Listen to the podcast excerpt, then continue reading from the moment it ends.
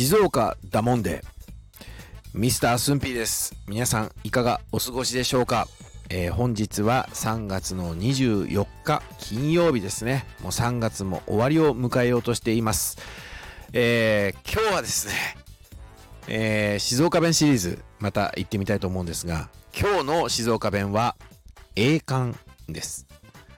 この栄冠っていうのを聞いてですね A ちゃんじゃないですよ。あの A ちゃんじゃないです。あの、アーティストのね、A ちゃんじゃありません。栄冠です。栄冠を聞いて、ああ、なるほどねって思った方は、これもう静岡マイスターでございます。もうこれをお聞きになってる皆さんね、えー、栄冠、えー、もう分かったよという方はですね、え静岡マイスターでありますけれども、今日はこの栄冠について、え解説をしたいと思います。この栄冠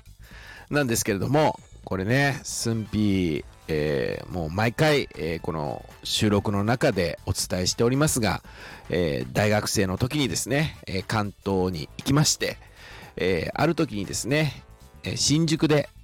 えお友達とですね、え映画のを見るために新宿で待ち合わせをしておりました。ある友人とですね、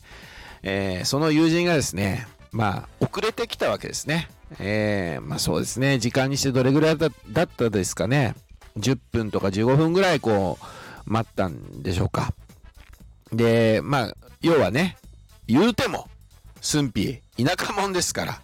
まあ、新宿にですね、えー、一人で待ってるっていうことはものすごくね、これ、時間的に 長く感じるわけですよ。都会人じゃないですから。もうね、手持ち無沙汰だしね、何していいか分かんないみたいな、もう田舎も丸出しなわけにもいかないから、とりあえず待ち合わせ場所にこう待ってたんだけど、まあ、いくらして、いくら待ってもね、あの、友達が来ないわけですよ。で、ようやく友達が来たんで、まあ、その友達に対してですね、えー、うっかり出ちゃったんだよね。スンピーもね。あんだよ、お前、栄冠待ったぜ、というふうに言ってしまったわけです。まあ、するとね、あの友人はね、お約束の通り、なんてと、あいうふうにこう聞き返してきたんで、いや、栄冠待ったよ、ということをですね、スンピーが言いましたら、はってまた言うわけですよ。もうね、これ嫌になっちゃう、これもう本当に。え田舎者に対しての洗礼ですね、これね。で、えー、いや、だから栄冠待ったよ、とということをですね、再度伝えるとですね、えー、もう友人は何というかと、何？栄冠 B 巻 C 巻あんの？みたいな話になりましてですね。まあこれあの、ABC の A の巻、え B の巻、C の巻という話ではありませんで、えー、これはですね、静岡弁で A 巻というのはですね、えー、かなりとか、だいぶとか、えーいえー、かなりの間とか、だいぶという意味を栄冠というふうに、まあ、表するわけですね。まあ、栄冠待ったよというのは、かなり待ったよとか、だいぶ待ったよという意味なわけですけれども、この栄冠待ったよということを友人に伝えましたら、えー、A 冠、B 冠、C 冠みたいな話ですね。またからかわれたという悲しい話であります。この時はね、もっと突っ込まれてね、え、何それ、なんかあの、音符で言うところの、あの、ギターの E マイナーとか A マイナーとかあるけど、そういう感じ ?A 感、B 感みたいな、そういうことみたいなことで突っ込まれたわけですけど、違います。えー、静岡弁で A 感というのはですね、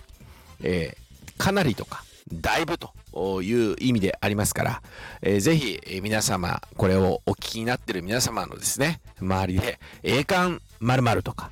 いうことでですね、栄冠を使っている人がいたら、あ、この人は静岡市、静岡出身なんだな、ということを、まず念頭に置いていただいて、えー、翻訳する際ですね、皆様の脳内で翻訳翻訳する際は、あ、え、いい加減とかですね、えー、かなり、えー、ごめんなさい、違いますね。動揺しております。えー、かなりとか、だいぶとというふうに、え、翻訳をしていただいて、え、会話を成立させていただければというふうに思っております。え、今日の静岡弁、栄冠でありますけれども、この意味するところというのはですね、かなり、あるいはだいぶという意味であります。栄冠待ったよというふうに、いうふうに使ったりしますけれども、かなり待ったよ、だいぶ待ったよという意味だということでご理解いただければと思います。えー、そしてですね、ぜひ、えー、皆さんも静岡県民のですね、私たち静岡県人の一員となっていただくためにですね、え、この日常会話の中でこの栄冠をですね、えー、ぜひ、え、使い倒していただけたらなというふうに思っております。え、ということで、え、ミスタースンピでした。またお会いしましょう。ありがとうございました。